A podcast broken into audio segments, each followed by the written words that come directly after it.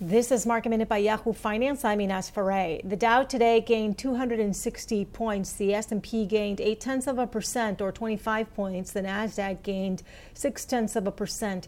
The S&P 500 is now up 40 percent from the March lows.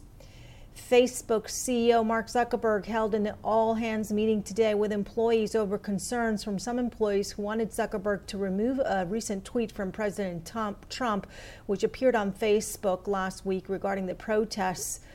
The tweet from Trump said, When the looting starts, the shooting starts.